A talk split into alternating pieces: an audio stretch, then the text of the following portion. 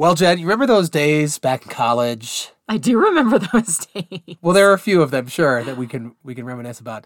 But specifically, we didn't run it together, but we both ran the LA Marathon. We did. I ran it before you, and here's what I remember. The year after I ran it, they changed the course and made it easier and less hilly. Oh, of course. Right. Yeah. And that's what you're going to say that I did. Yes. I did run it the next year and the year after. I ran it twice, so doubly better. Definitely not. One and done. That's all you need for a marathon, my opinion. Anyway, when running the marathon, one of the things I remember most, especially about the last 2 miles of the first one I ran, is that I really just needed to keep moving towards the finish line. Amen. Any bit of progress was good progress. Yes. When I ran, I just remember I had to poop at the very beginning. Not the beginning of the marathon, but right before it started. And, you know, I'm paranoid because I don't want to have to poop during the marathon. So if you've ever been to a running event, you know, they have the porta potties lined up. There are lots of lines, mostly women. And so I was like, oh, I got to go before the race starts. And so I did. I was successful at that. Yay. But then I lost my group that I had been training with, and I was all alone. I was all alone for 24 miles. I think, and I didn't know if I was behind my group. I didn't know if I was ahead of my group. I knew nothing. So I ran 24 miles completely alone. And then I caught up to these two girls that I trained with. And that was exciting.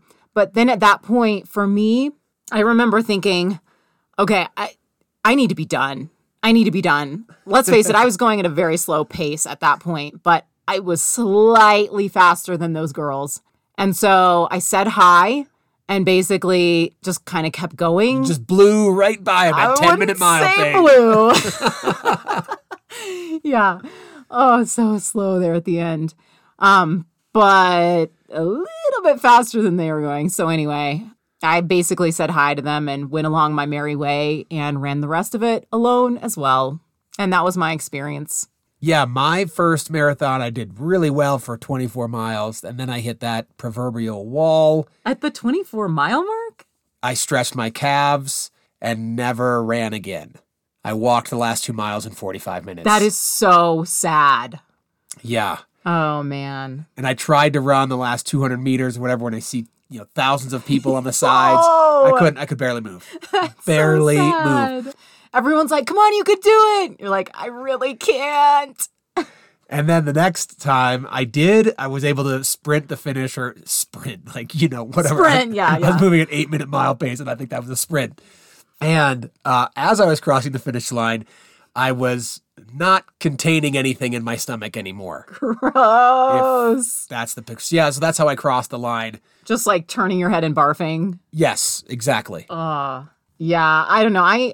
I trained pretty well for the marathon, so I was pretty consistent 10-minute mile pace through the whole thing. I didn't have to stop. I didn't have to stop and pee or poop or anything during the race, so that was kind of crazy for me because I pee a lot. And that's 4 hours. I know, 4 hours and 23 minutes. Anyway, this all boils down to one topic that we want to talk about today, and it's progress. We are Red Weather Christians. I'm Steve. And I'm Jen. We're here working through what drives, motivates, and inspires us to act. Whether it's a career, a religion, a family, a marathon, does it even make us happy?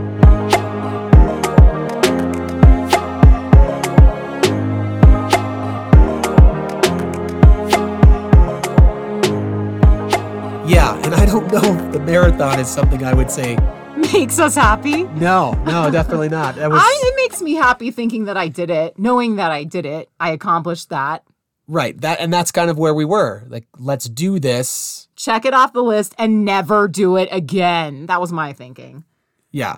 And I think that's okay. That's progress in life. You've done something and you can move on, never having that obstacle in your way again. Right. But what is progress? What is success? What do we consider good in either of those realms?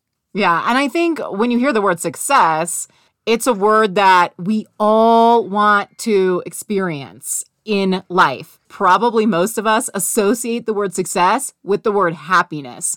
So, of course, this is something that we wanted to talk about today, the idea of progression, maybe leading to success and maybe not, and how to come to terms with that.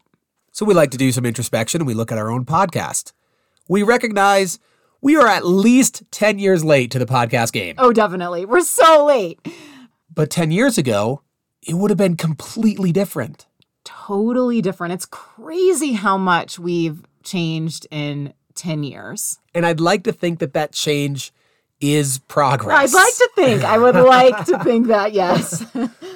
But at the same time, we recognize that not all progress looks like you're moving forwards. That is the darn truth. I always tried to talk with my students about what that looked like.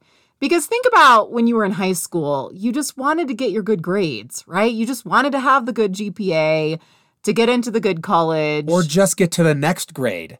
True. Amen. So for them, it's like, just tell me what I need to do. Just spell out what I need to do. I will do those things to get the grade that I need, to get the grade that I want. And Steve and I are like, okay, but listen, part of this is we have to let you figure it out, and we have to let you make some mistakes to be able to progress. And no teenager likes that. Not many adults like that either. We don't want to make mistakes. We don't want to look the fool. But unfortunately, I think it is necessary in life. Right. And for us, if you listen to the 3 episodes that we started with, they were low quality sound. Oh, so bad. So bad. Of season 1, right? We were just sitting out at like the dining room table. Now we're in the closet using a mattress as a barrier on one end. So it's better now. And we have an actual microphone now. Right. We were using one of our phones, I think, for the longest time. Yeah. And we tried to add a microphone like we mentioned last episode, and we realized that addition was actually a hindrance. Well, it was taking away from the quality. We thought it was going to be better. Oh, we have 2 mics. But with the setup and there being USB mics and yada, yada, it was bad. So we're still here. We feel like we've made progress, even though there have been bumps along the way. Yeah, definitely. Another thing that impedes our progress on the podcast is we're not both retired yet at the same time to put more effort into this. Yeah, we are just doing what we can do. And thank you to the listeners for hanging out with us.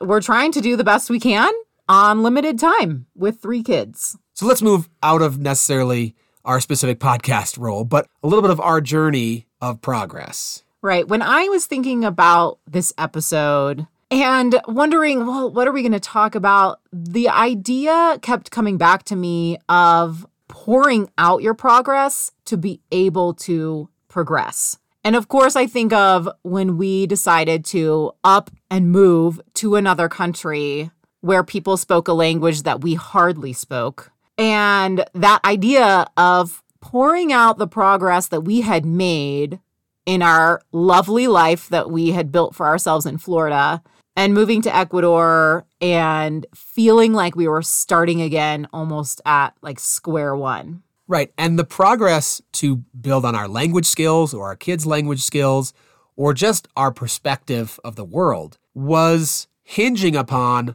our letting go of the progress we had made. And that was really difficult.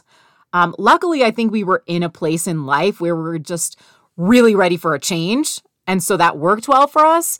But otherwise, the thought of starting all over again, moving all our stuff, yuck. But starting all over again, making all new friends, finding a new community, all in a country where we barely spoke the language, that was difficult. And I pride myself in being able to communicate well with people, using words to communicate with people, whether it's written or verbal.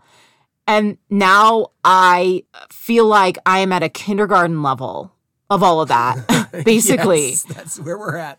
And I mean, quick story here for me. I was at the doctor's office last week for an appointment, and I did not have enough cash to pay for my appointment because I normally in those circumstances am able to use a card, a credit card, but because it was under $20, they're like, you can't use a card if it's under $20. And so I think I had $14 and it was like 17 or something. And so the lady, and she, listen, she's just doing her job. She's like, oh my gosh, she has to deal with this foreigner who does not speak very good Spanish. And she's trying to tell me, she keeps using the verb cancelar. And, you know, that verb in English, to cancel, it was just very confusing to me because she was talking about these tests, these blood tests that I needed to go downstairs and go do right then and there. And she kept saying like, cancelar, cancelar. And she wasn't talking about canceling the tests, of course. She was talking about, like, making a full payment for those tests because that's what it also means in Spanish is to, like, pay in full. And so I was so confused and distraught. I was already stressed out having to go to the doctor's appointment anyway. Yeah, I just started crying, lots of tears. I was not there. I was alone. And this other lady who was standing there just observing was bilingual. Thank goodness for her. And she was able to kind of explain like, hey, here's what's going on. And I'll spot you the couple of bucks that you need. I'm like, oh, no. Let me get your number, pay you back. She's like, please. It's $3 or whatever it was. She's like, I got it. It's fine. You just go on your way. And I was like, okay, I'll pay it forward. I promise. But goodness gracious, there's my story. Right. And the stories that we're talking about don't have to be so physical in nature, as in you don't have to physically move yourself out of a nice situation you've got and go into almost nothing. It can also be mental. Imagine yourself, you're stuck in a mental state of being that you keep thinking the same ways, you get stuck in that rut, but you need to get out. How do you make progress if you're still thinking the same way over and over and over and over and over again? Well, I don't know where you're going with this exactly, but what I think about when you're saying all this is we all know them, those teachers who have been teaching for decades, and they're just stuck in the same teaching methods that they've been using since they were in their 20s, which at this point is decades ago or whatever, you know? And I know I had those kinds of teachers. I'm sure you did too, Steve. I'm sure we've had colleagues that have been a little bit like that. And we so badly want to just kind of like shake their shoulders and tell them like, just make some changes. You'll be a better teacher. Your students will appreciate you. But they've gotten to a point where they think that because they've done it so long, they know what is the right method. And they don't need to change because they've been in the game so long that they've earned that or something weird. Yeah, and so mentally, you want to make sure there's room in your head, in your mental state for progress. Don't box it in. Don't get stuck there. And don't say, I've made it. I know I've mentioned this on the podcast before, but it's just worth mentioning again. I heard this phrase at some point, and it just said, never be the smartest person in the room. And it really stuck with me. And I think it's really important when you feel like I am smarter than, maybe you actually are smarter than everyone in the room. That's a problem. Get out of there so that you can be around other people that challenge you. But on kind of a flip side of that, if you think you're the smartest person in the room, that can also be trouble too because you might not be. So kind of seeing it both of those ways. Yeah, I think that's important. It doesn't take moving out of a country and uprooting your life to do those types of things and make room for progress in your mental state.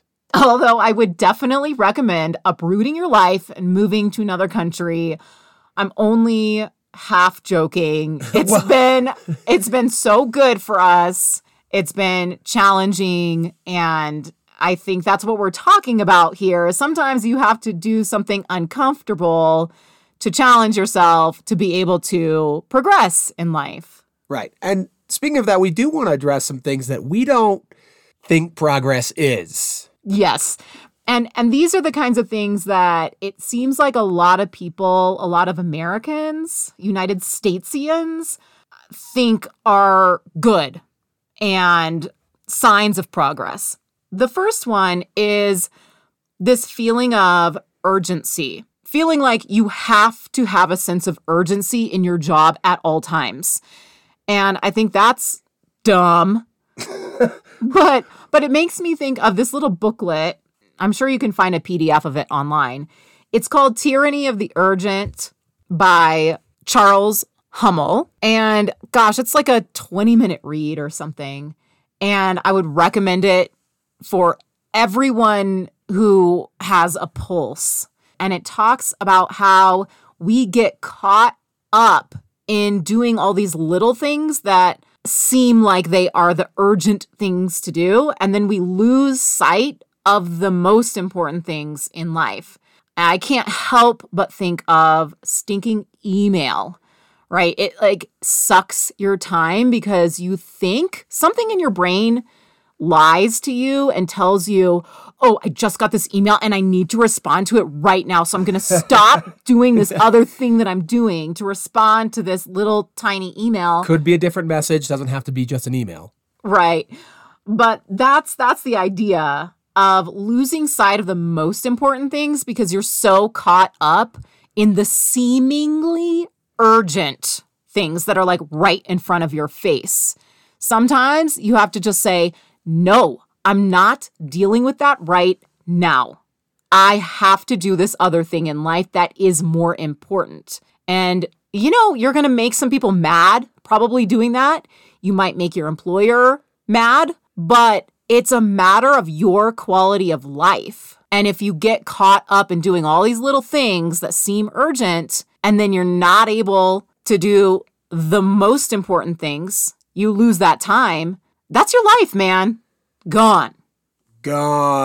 And with the tyranny of urgency comes with it a glorification of busy. That if we're busy with something, then our life has purpose or meaning or like we actually have something to do. Yeah, and that we are progressing because we are able to maybe start in the morning and make ourselves a lovely to-do list and like check off all the things. But what if you're putting too many things on that list just because you think that's how you're supposed to live your life? Somebody has told you that at some point. And Steve and I want to just tell you that it's a lie. It's a lie. You don't have to be busy to be able to progress in life. And a wonderful story from Frog and Toad. I love Frog and Toad. Toad has a to-do list, and he's crossing things off, and then he loses the to-do list in the wind, and he freaks out, and he doesn't know what to do. He doesn't have anything to check it off. But all the while, he's with his friend Frog, and that's the best part of his day, is just being with his friend. Is that the story where they just sit and do nothing together? Yes, and then they fall asleep. It's so sweet. It's just this lovely little picture of the two of them sitting like on a rock or something, and it says something like, so they just sat and did nothing together. Oh, I love it so much. That's sometimes what we would do, yes. You mean you and me? Yes, we're Frog and Toad in that story. Love it. You would probably be making the to-do list. Yeah, sometimes I need to settle down on that a little bit. But that's not progress. Being busy is not progress. Now, you might be busy and still progress in life, but don't focus on the being busy part. And another thing about being busy is that we busy ourselves to the point where we are not able to have the time to introspect and ask ourselves the big questions. Am I happy in life? Am I finding joy in this life that I'm living? And sometimes I think being busy is a defense mechanism. Or a distraction. And we don't want to think about our lives. We want to just keep kind of bouncing along from one thing to another. And I think sometimes parents, we use our kids as an excuse for this too. And it's not an excuse. It's not. I know you want to enroll them in all the things, but it is important to have downtime of nothing planned. For them and for you. Be bored sometimes. I mean, studies show that it is important, really important for kids to be bored sometimes because it forces them to be creative in thinking what they're going to do with their time. But it's for adults too. And we need time to be able to think about life. Don't be afraid of it. And if you are afraid of it, even more reason to do it. And if you feel like, oh my gosh, I just have these demons and I can't face them, find yourself a good therapist. Find somebody that you can talk to. You got to deal with it. This is the life that you have, and you got to deal with these things. And you're going to be happier that you do.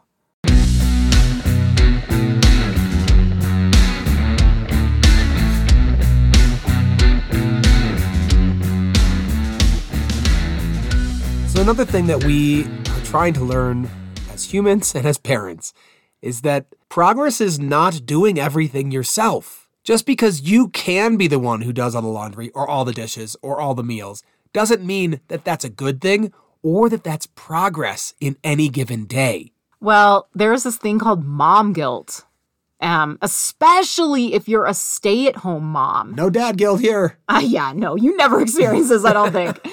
Where it's like, I'm the stay-at-home parent right now in our lives. So maybe I slip into this trap of feeling like, well, that means I have to do 95% of the housework because I'm the stay-at-home parent. And if you were to really delineate all the tasks, both at, Steve teaching full-time and me being at home full-time, it doesn't balance. 95% of the housework going to one person, even if the other person is working full-time, is still not really in the middle as far as, if you want to think of it being fair, delegating responsibility or whatever. So don't fall into that trap, parents. I feel like this is more of a mom thing, but maybe not. But specifically regarding progress, it's not progress if you're doing everything yourself and your kids are not doing things. Progress is having your kids learn to do these things, or in some cases, having your spouse learn to do these things. Have we ever made progress with you taking out the garbage?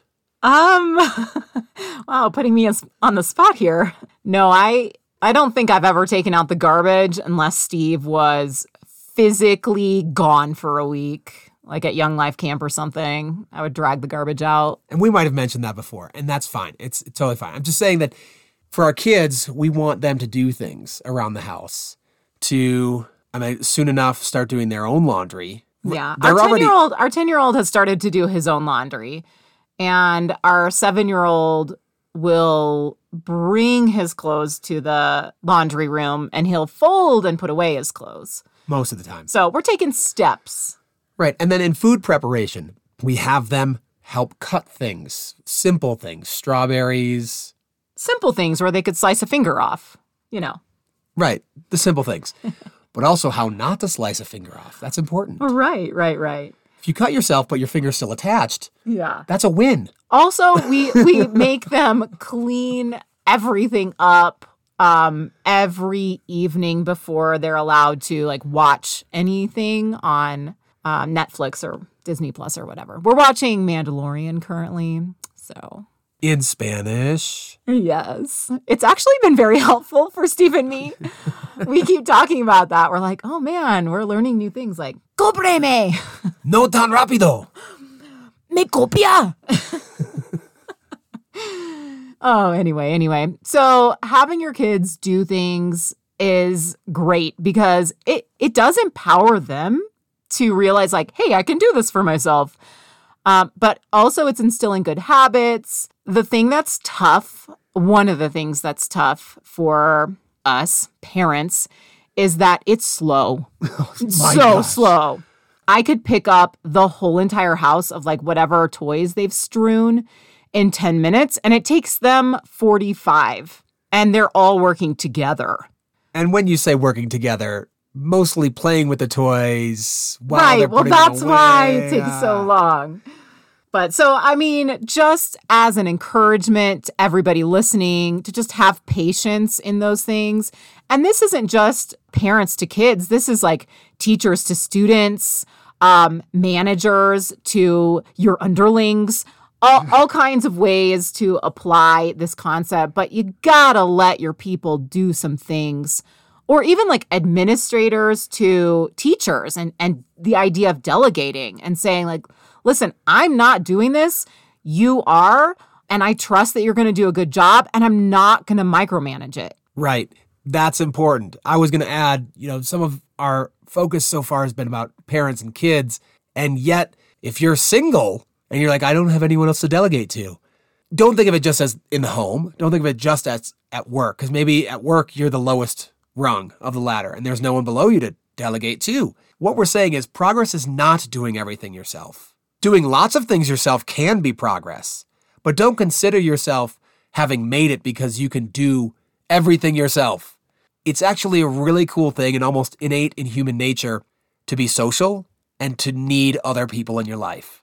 And also when you are the underling in a company, and you are doing what you do really well, but you're not doing everything, I would hope that you would have the kind of boss that would recognize, hey, this person respects themselves enough to do the things that they do well and not feel like they have to do everything. And I do think you have to show your boss that and not communicate to your boss, like, oh, whatever you put on my plate, I can do it. Because that is not setting up a healthy work environment for yourself. And it is giving others the wrong expectation of you. So don't fall into that trap. Right. And now we want to go back to the idea of success within the term progress. Can you have one without the other? Could you just be successful without having made any progress in your life? I think yes, but that is by sheer luck or privilege that happens. Could you have success without progress if you're actually working for something? No, but you don't always get to the success without those little bits of progress. And you want to celebrate those little bits of progress along the way. I think it's important in life to recognize, even if it is just something little, any kind of progression, because it's your life and it's a little bit of happiness that you can celebrate. Because if you're only looking towards some big, one lofty goal of however you define success, well, A, it might not come for a long, long time. And two, you might get there and have this very short-lived moment of like, I did it. And then, like we talked about on episode 1, kind of ask yourself, okay, what's next? And possibly even have a little bit of disillusionment when you get to that point, whatever it is, of success. And if you're to define yourself with success as completing that thing, we're going to go back to the marathon.